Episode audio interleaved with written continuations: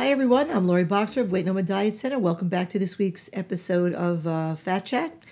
If you're a business owner, you know that we business owners keep all kinds of records so that we can look back at various um, collected stats or data for evaluation. Uh, how did we do? What do we want to do differently? What work that we want to continue to do, and so forth. Um, we cannot become successful or maintain that momentum if we do not occasionally look back, assess uh, data, and re, you know react accordingly. And even if you're not a business owner, uh, you're an employee managing the business of running a department, or you're a homemaker managing the business operations of running your household. I mean, the same applies. You keep the records that give you the data you need to assess, evaluate, and move forward so that your home uh, or your department continues to run smoothly and efficiently.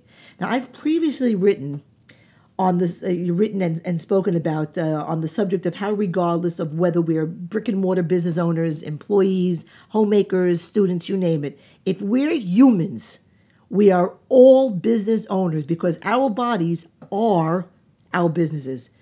For those who struggle with weight loss, I mean, how can you really evaluate the why of having a bad day or the what were the triggers or the how to possibly pre- you know prevent them if you don't collect the data. So one of the tools uh, that i will use for a client um, struggling uh, with their weight loss is to have them commit for just 30 days to keeping you know a daily diet diary you know a small notebook or pad uh, to have with them all day for you know for easy access and 30 days is not a long time, folks. It goes by very, you know, very quickly. Um, I never ask for more than 30 days. And by the way, this is different, you know, from a daily menu planner or food diary. This is not about food. This exercise is about feelings. Okay. Anyway, um, I will ask a client to do two things. First, I want them to date each page as they go along and every time they feel that they that they want to go off their uh, you know their food plan for the day to write down exactly how they feel at that time you know holding nothing back they don't have to share their private thoughts with me this is for them you know what are the circumstances at that time? Uh, you know and where you know where they are at that time. So in other words before they actually you know pull into uh, the fast food you know drive through before they give in to the potato chips in the pantry and so forth i want them to, to write even if they end up going off after that um, you know, the drive through and the chips in the pantry will still be there in a few minutes. I just want them to write first. Okay?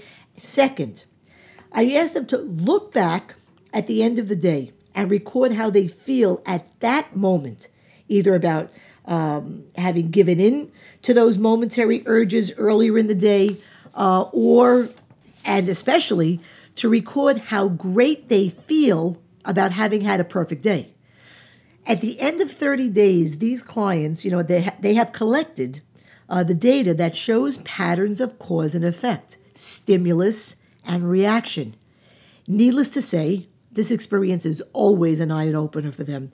I've never had a client who participated in this exercise tell me that they didn't learn something from it. Uh, additionally, and very importantly, since they are willing to share all or part of their notes with me. Uh, it, it provides a great learning opportunity for me as well in helping them prevent and prepare for certain situations in advance because I make notes of these things and we can talk about it and, and prevent them a lot of times from happening again. I am also um, very pleasantly surprised by how many of these clients go on to continue uh, these daily diaries. How when they have you know an urge to eat something that they know they shouldn't, uh, they feed their diaries instead of their faces. You know they're encouraged to do so, uh, not only to have something to look back on to recall how badly they felt after an off episode previously, but to be empowered uh, by recording how fabulous they felt at the end of a day that went exactly as they planned, which is a reminder that they can do it.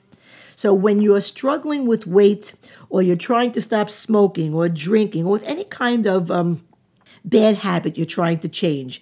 A daily diary is a great tool uh, to help you achieve one great day at a time. My advice to everyone listening, and as I say to my clients on a regular basis, is when you have an urge in your head, fight it with the pen in your hand. And that, my friends, is my fat chat for today. If you have any questions or comments about this week's podcast, you can email me at info at fatchatpodcast.com. You can also message me on Twitter at listen to fat chat. That's listen, the number two, Fat Chat. If you would like to keep up with all the good stuff I provide to my clients, visit my website at weightnomoredietcenter.com or loriboxer.com uh, and take a look around. Uh, my Fat Chat podcast and blog posts are issued weekly. My electronic newsletter is issued monthly, and you can sign up to receive any or all via email. So until next week, I'm Lori Boxer, Weight No More Diet Center, and remember, nothing tastes as good as being slim feels.